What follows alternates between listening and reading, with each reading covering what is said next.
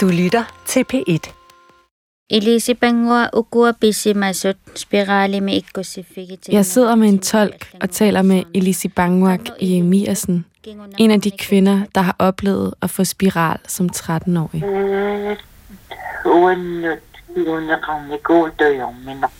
En oplevelse, som var voldsom dengang, og som stadig fylder i dag. Hun, øh, hun følte jo som et overgreb, da hun fik lagt spiraler. Så hun har haft det svært ved sundhedsvæsenet siden. Så når hun har måttet tage til sygehuset, så har hun haft voldsomme reaktioner i form af kraftig gråd.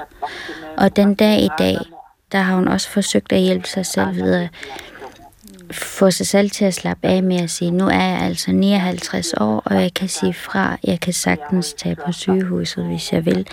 Men hun får stadig øh, nogle reaktioner på baggrund af oplevelsen. Ja. Øh,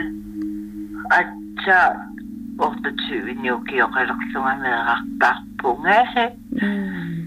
Og udover det, er der alle aborterne. Elise Bangwak fortæller, at hun inden hun fik sit første barn, har haft flere ufrivillige aborter.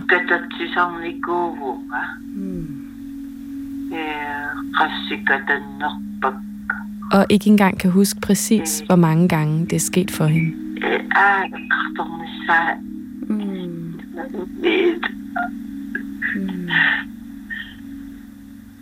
Øhm, ja, hun er meget ked af det nu. Mm. Til sidst spørger jeg, om hun tror, der er en sammenhæng mellem aborterne og spiralen. Mm. Det, det tror hun, og det har hun tit spekuleret over, om det kunne være det. Ja.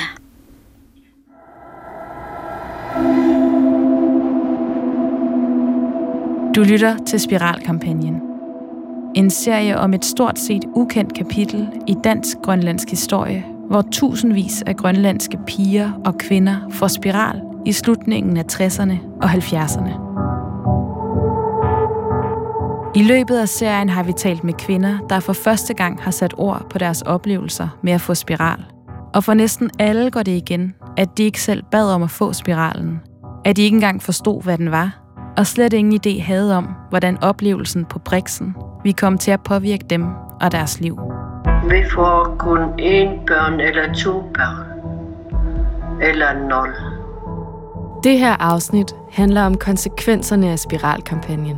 Hvad har den betydet for de kvinder, der blev en del af den?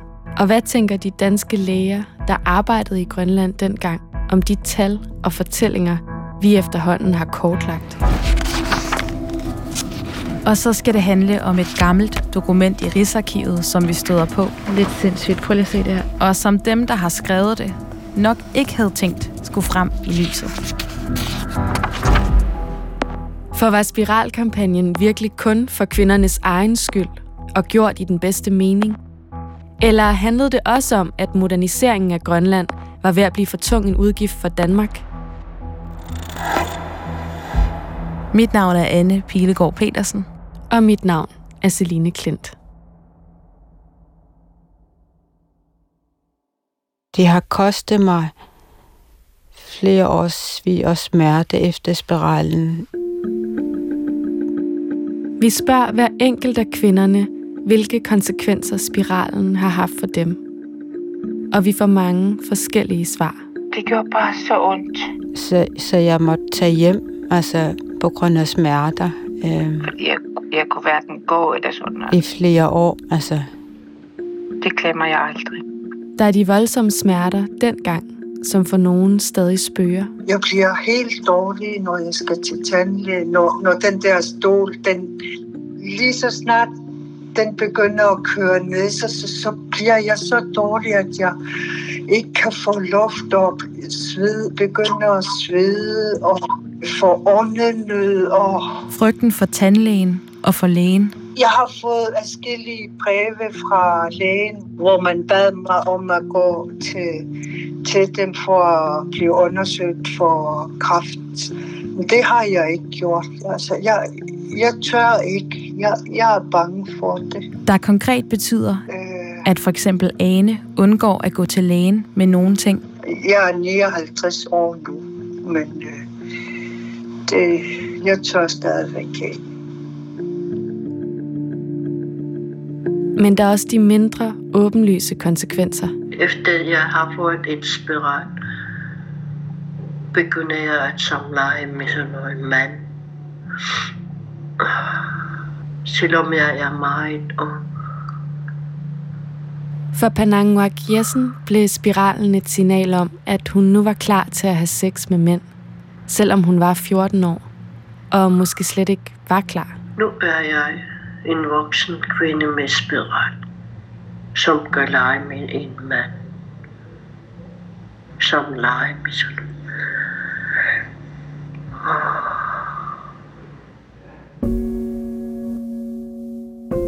Og så er der spørgsmålet, om spiralen har haft indvirkning på kvindernes evne til at få børn. Jeg ved ikke, om det har haft konsekvenser på den måde, at jeg har været lang tid om at blive gravid. Øhm, jeg var næsten 35, inden jeg, jeg kunne blive gravid og har fået et barn. Øhm, jeg ved det ikke, om det har haft en konsekvens. Vi får kun én børn eller to børn. Eller nul. Har du haft svært ved at blive gravid? Det har jeg haft. Ja. Hvis vi ikke får sådan noget spiral, hvor mange børn har vi haft, for vi så. Spiralen har gjort, at nogen har undgået at få de børn, de ikke ville have. Men for andre har den måske også betydet, at de bagefter ikke kunne få de børn, de drømte om. Vi har tidligere fået bekræftet af læger og gynekologer, at der kan være en sammenhæng.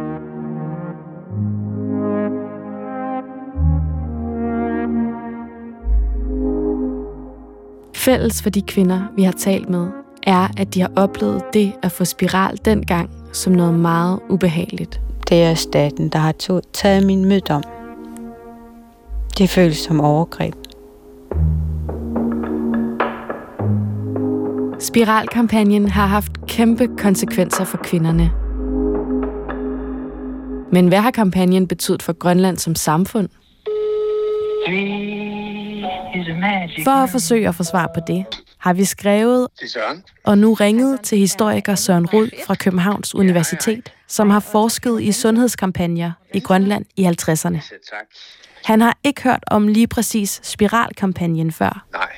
men efter at jeg har forklaret, hvad vi har fundet ud af, stiller jeg det store og ret svære spørgsmål. Altså, hvilke konsekvenser tror du, spiralkampagnen har haft for Grønland?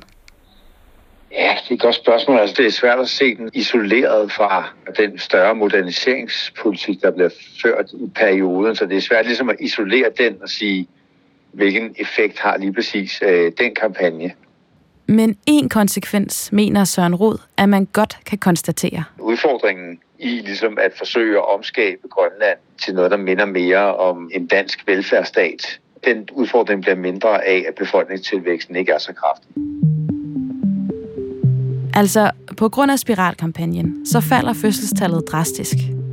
Og det gør det lettere for Danmark at modernisere Grønland i slutningen af 60'erne. Og, øh, og der kan man sige, der sker jo så det, at øh, når man får begrænset den her befolkningstilvækst, så bliver det jo lidt lettere at, øh, at føre politikken igennem. Det tyder altså på, at det med spiralkampagnen bliver nemmere for den danske stat at hæve levestandarden i Grønland, fordi der bliver født færre børn. Jeg aftaler med Søren at komme forbi hans kontor og lave et længere interview om netop det. Hvordan har du fundet det her? Jamen, Hvad, det- det- hvad, hvad var det, du... for Folketingstiden. Men da jeg så sidder over for ham, smider han noget på bordet, som jeg slet ikke havde regnet med. Nemlig noget, der viser, at der er en direkte sammenhæng mellem spiralkampagnen og statsøkonomien. Jamen, at det har, har smidt på bordet, det, det er simpelthen øh, ministeren øh, for Grønland, øh, AC Normand, og øh, en redegørelse for situationen af Grønland øh, fra 1970. Mødet er åbent. Første punkt fra på dagsordenen redegørelse af ministeren for Grønland. Søren har fundet en gammel tale, som ministeren fra Grønland, Arnold C. Norman, holder fra Folketingets talerstol. Som det høje ting ved. Og her forklarer ministeren, hvordan det går med moderniseringen af Grønland, som på det her tidspunkt jo stadig er et dansk amt. Og det han så øh, taler om med ministeren her i 1970, det er, at, at man, noget man ikke har forudset, det er den helt ekstreme øh, befolkningstilvækst, der sker. Denne voldsomme forøgelse af befolkningstallet betød, at den indsats, man havde været indstillet på at yde, måtte forøges, hvis man der skulle opnå den forbedring i levefoden, der var målet. Norman siger nemlig, at forbedringen af sundheden i Grønland i løbet af 50'erne har ført til, at befolkningstallet er steget voldsomt. Og derfor er behovet for især flere boliger, men også skoler og sociale tilskud blevet meget, meget større i løbet af 60'erne. I øvrigt er stigningen i driftsudgifterne jo en naturlig konsekvens. Han forklarer, at man har et mål om, at grønlændernes levestandard skal op på niveau med danskernes. Men det holder simpelthen ikke, fordi befolkningen stiger bare på, øh, hvad skal man sige, langt mere, end man har forestillet sig. Så derfor halter man hele tiden efter med de her investeringer. Og derfor er statens årlige tilskud til Grønland her i 1970 nået op på ca. 650 millioner kroner. Det betyder, at tilskuddet altså er femdoblet på kun 10 år. Befolkningstilvæksten var så voldsom, at de investeringer, man gør, de, hele tiden, de halter hele tiden efter. Så for at indfri øh, ambitionerne, så har man et ønske om at begrænse befolkningstilvæksten. Det er derfor klart, at øh, vi med stor interesse har fulgt de seneste års udvikling i befolkningstilvæksten og drøftet dem ivrigt år efter år, også i Grønlands Råd. Som ministeren selv påpeger over for Folketinget, er det derfor klart, at vi med stor interesse har fulgt de seneste års udvikling i befolkningstilvæksten. Omkring midten af 1960'erne begyndte fødselshyppigheden at stagnere. Og så er det, han siger, at antallet af fødsler faktisk er faldet de senere år. I de sidste par år har især anvendelsen af den såkaldte spiral bidraget hertil. Og at det især er på grund af den såkaldte spiral. Den lille bisætning fra Grønlandsministeren på Folketingets talerstol får mig til at spære øjnene op. Altså der kan man se, det er dels fordi man fra dansk side har forpligtet sig til, at man skal op på en vis levestandard. Og så kan man se, at det her befolkningstal stikker af. Og så anerkender han faktisk, at spiralen dels også er, kan man kalde det et politisk værktøj. Ja, det kan man godt sige. Altså, det indgår jo altså i, i overvejelserne her i hvert fald, eller det bliver i hvert fald fremhævet som noget, der har haft en indvirkning på, på det her problem. Så han siger, han siger faktisk her fra talerstolen i Folketinget i Danmark, at på en eller anden måde, så ligger der også, i hvert fald også et økonomisk incitament til den her kampagne. Ja, det kan man ikke komme udenom. Altså, at øh, befolkningstilvæksten er et problem, og befolkningstilvæksten øger behovet for investeringer. Så, så hvis, øh, hvis man kan begrænse befolkningstilvæksten ved hjælp af spiraler, jamen så, øh, så, så, tal, så, så gavner det, om man så må sige, en øh, økonomisk og politisk dagsorden. Det er første gang, vi er stødt på en direkte sammenhæng mellem økonomiske interesser hos den danske stat og så spiralkampagnen. Her endda fra den danske grønlandsministers egen mund. Det er ikke kun hensynet til de unge kvinder og de ufødte, uønskede børn, der ligger bag. Det handler også om kroner og øre. Men jeg havde en meget morsom historie også. Uh... Jeg sidder i Hans Martin Jonsens køkken. Ham, den pensionerede læge og gynekolog, som du hørte fortælle i afsnit 3. Og, og der var så en, øh, en, en meget fornuftig kone. Hun kunne ikke forstå, at hun ikke kunne få, få flere børn. Jeg har talt med ham længe nu. Og så, så der sad sådan en javertust af en livsløb. Og som han fortalte sig varm, begynder spiralhistorierne at vælte frem. Vi fjernede den der, det var jo let at fjerne den med sådan ligesom en hæklenål. Og sagde, at hun blev gravid lige på stubinen, det kan jeg sige dig. Vidste hun ikke, at den var der? Nej, for det, nej, for det, øh, jeg ved ikke om, de havde klippet snoren af, eller nogle gange, så kunne man da godt, man har sat to op. Og det kan også godt være, jamen altså, en, det har jeg da også gjort ved en fejltagelse. Men, men, men, men, men, men, men, men man har bare ikke fjernet den. Man har sagt til en måske, at man fjerner den. Så har man måske klippet snoren over, eller hvad man nu har lavet. Det kan jeg jo, så, det kan jeg jo ikke svare for. Det er altså her, vi er nået til. Da jeg spørger ham, hvor mange spiraler han egentlig selv har sat op. Jamen, det er jo i tusindvis. Så det, det er rigtig mange. Satte de spiraler op på unge kvinder? Altså sådan 14-15 års alderen? Ja, i starten, men det holdt jeg op med. Jeg vil ikke sætte spiraler op på de helt unge, fordi det er på grund af infektionsfaren. Så det gjorde jeg ikke. Og jeg, jeg så det jo dem, der, der så blev sterile. Og det er jo en tragedie for en kvinde, altså, at hun ikke kan reproducere sig. Jeg spørger ham, om han kan forstå de kvinder, vi har talt med, der har oplevet deres spiralopsætning som et overgreb. Forstår du, at nogle af de her kvinder føler, at der er sket et form for overgreb, ved at de ikke er blevet hørt i processen? Og til at starte med er han meget skeptisk. Jamen, jeg tror ikke på det. Altså, jeg, jeg, jeg tror, de husker forkert. Altså, man kan, ikke, man kan ikke tvinge folk til at lægge sig op og få sat en, sat en spiral i, øh, uden at man er på en eller anden måde orienteret. Det, det, det mener jeg altså ikke. Det, det, det, det, det, er, det, det overgår faktisk min. Øh, og jeg har trods alt 25 år på Grønland. De forklarer det sådan, at de ikke ordentligt forstod, hvad en spiral var, og hvad der foregik, nej. og at de også følte sig presset til at, at gøre det.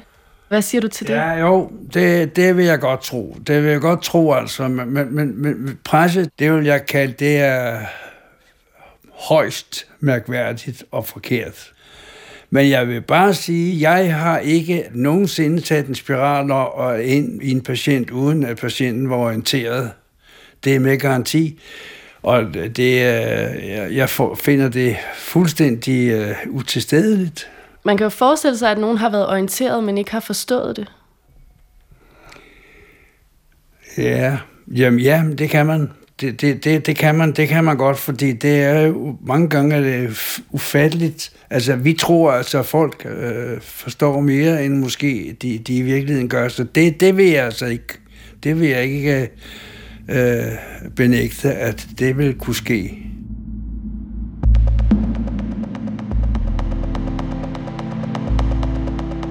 Jonsen siger, at han selv hurtigt stoppede med at lægge spiraler på unge piger.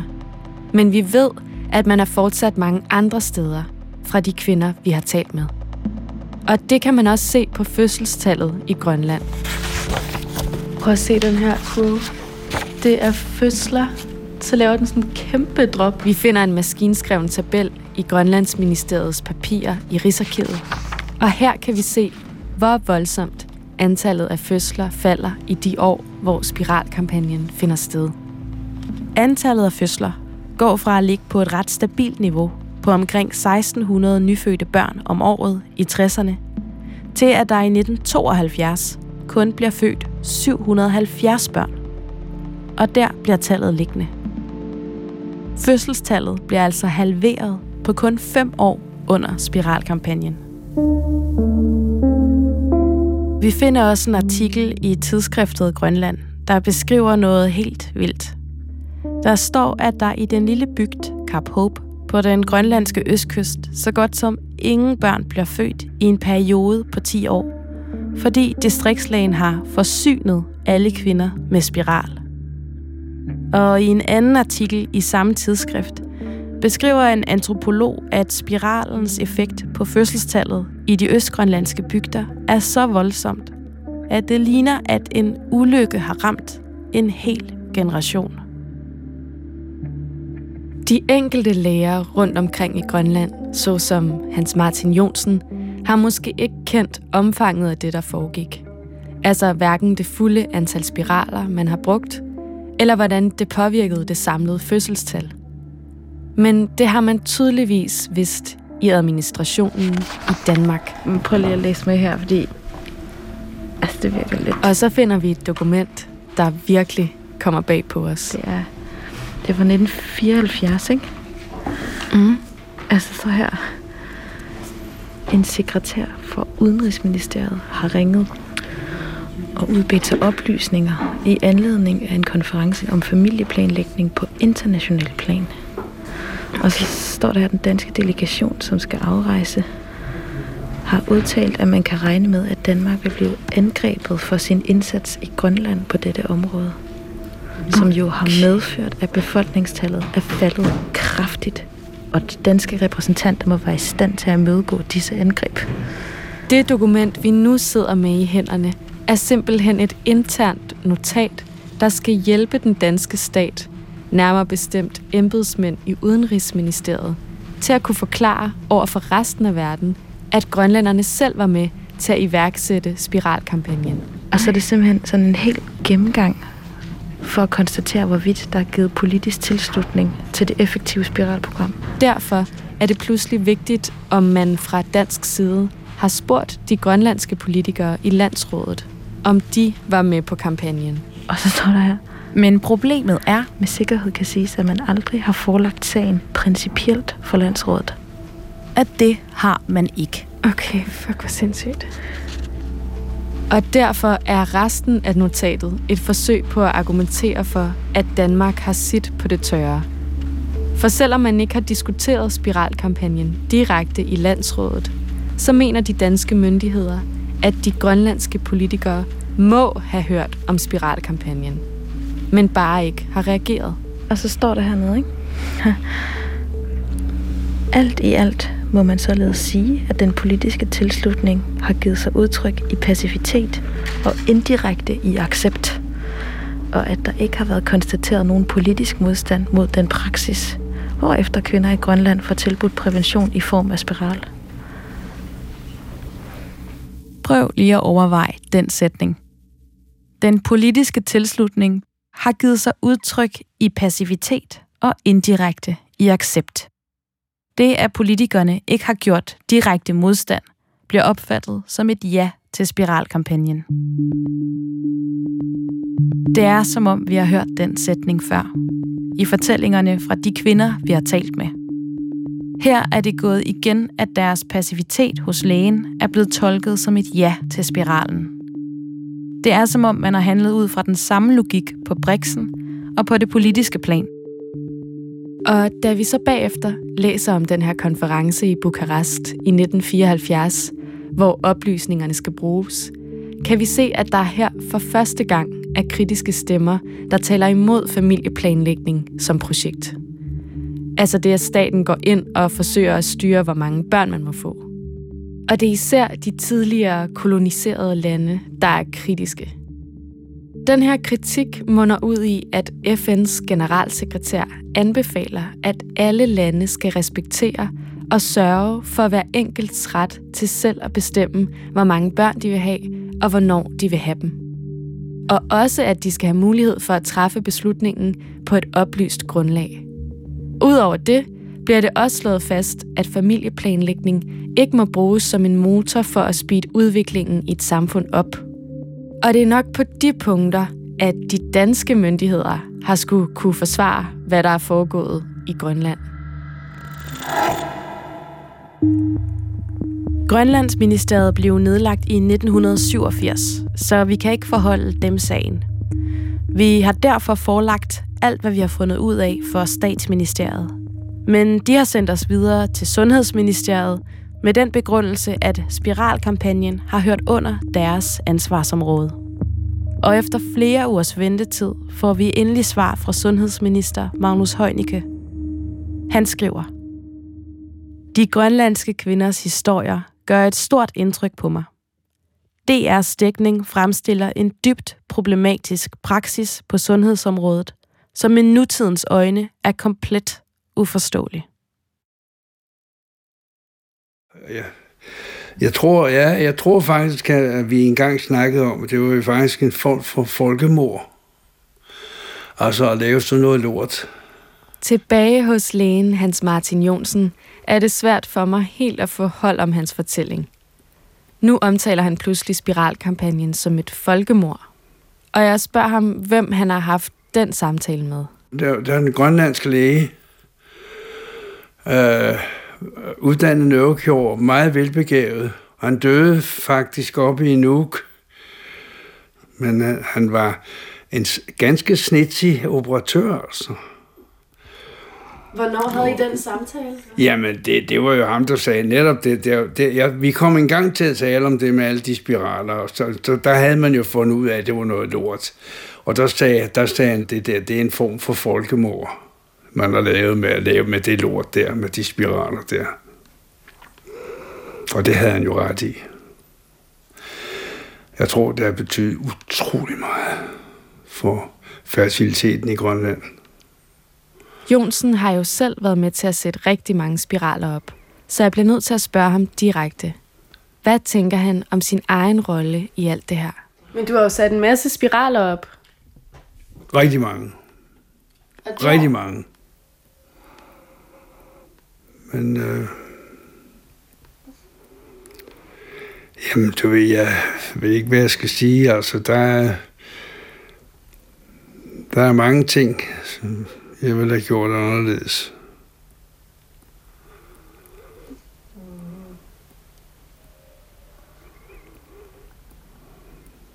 Men det er for sent.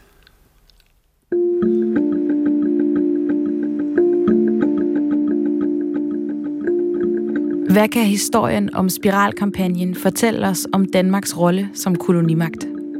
Det spørgsmål har vi stillet os selv igen og igen i løbet af arbejdet med serien. På den ene side er der fra myndighedernes side et ønske om at forbedre levevilkårene i Grønland og give kvinder adgang til præventionsmidler. På den anden side er man gået ind med et meget klart mål om at styre befolkningsudviklingen. Og her har man bevidst eller ubevidst udnyttet det skæve magtforhold, der har været mellem danske autoriteter og så befolkningen i Grønland, der jo kun 15 år tidligere var underlagt Danmark som koloni. Altså, hvordan skal vi efter at have kigget på det her, altså hvordan skal vi tænke om Danmarks rolle i det her? Altså er der noget, vi kan lære? Det spørgsmål stiller vi historiker Søren Rød. Vi kan, vi kan tage en hel masse øh, ud af det i, for, i forhold til, ligesom, hvordan man måske øh, ikke har haft en øh, fornødende øh, respekt eller øh, anerkendelse af, af andre mennesker. Øh, men det viser virkelig den her kompleksitet, der ligger i, øh, i, i sådan en situation, hvor man går fra, at, at et land har været koloniseret, til nu, at, at så skal man på en eller anden måde øh, kom, altså afkolonisere, man skal ud af den her relation.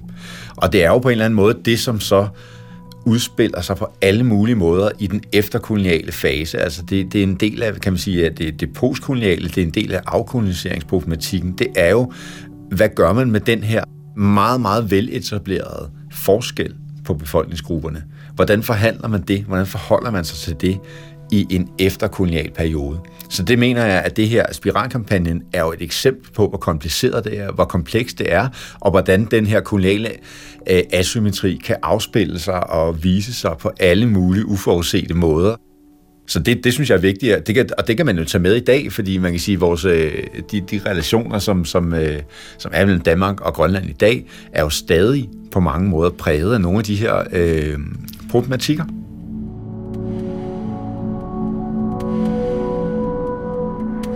Som Søren Rod er inde på, så er fortiden ikke så langt væk alligevel.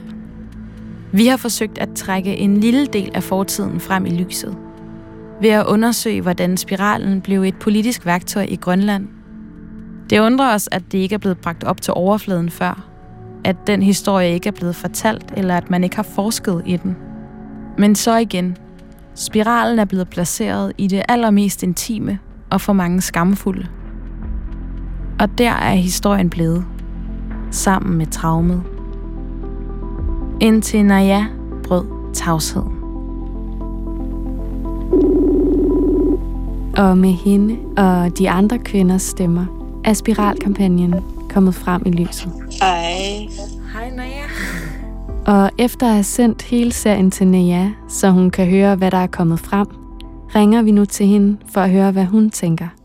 Altså, jeg er både rigtig ked af at høre om de andre kvinders historier, og om deres senfølger, som minder om mine senfølger og traumer.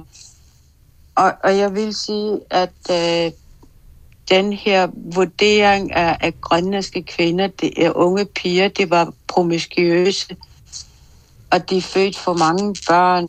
Men kvinder har altid født mange børn ellers i Grønland fra tidernes morgen. Og det var en del af store familielivet, at børn var en, en forsikring mod overlevelse. Og når jeg ser på min, på min egen vinkel og på de andre kvinder, øh, som bliver udsat for den her spiralkampagne, som endte med, at, at vi ikke fik de antal børn, vi kunne ønske os, så øh, er det jo en slags udslettelse af storfamilielivet for min part. Mine bedsteforældre og mine forfædre var omgivet af voksne børn og børnebørn og oldebørn i deres ældre dage. Og efter spiralskampagnen kan man sige, at mange af os, der ikke har udsigt til at være omgivet af det antal børn og børnebørn, vi skulle have haft, som vi kunne ønske os, at vi havde i det her liv. Og for slet ikke at tale om dem, der er blevet sterile af spiralkampagnen. Det, der er kommet ud af det eksistentielle, det er også øh, ensomhed inde i... Altså, det, det er en anden tid øh, efter spiralkampagnen, kan man sige. Og det, det, det er en slags sårreaktion at det blev ikke de børn, vi skulle have haft efter spiralkampagnen. Da vi talte sammen, der stillede du jo nogle spørgsmål. Altså, følte du, at du fik svar på de spørgsmål ved at lytte til serien? Ja. Altså, jeg er glad for, at jeg fik de svar. Mange af os piger, som du kan høre, I, I har interviewet i den her udsendelse, de spørger jo, hvorfor. Og jeg har også spurgt, hvorfor. I så mange år. Man kan sige, for min del er det en traumahelingsproces. Den kamp, jeg ikke kunne tage dengang som 14 år, men jeg kunne tage som, ja, som 60-årig. At sige fra nu i den her udsendelse, at det var ikke okay nu bliver det sagt fra højt, som jeg ikke kunne som 14-årig.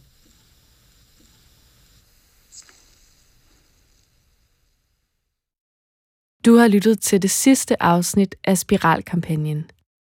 Tak til alle kvinderne, der har fortalt deres historier, og til de andre medvirkende. Serien er tilrettelagt af os, Anne Pilegaard Petersen og Celine Klint, og Tobias Ingemann har stået for lyddesignet. Rune Spare Gertsen er redaktør.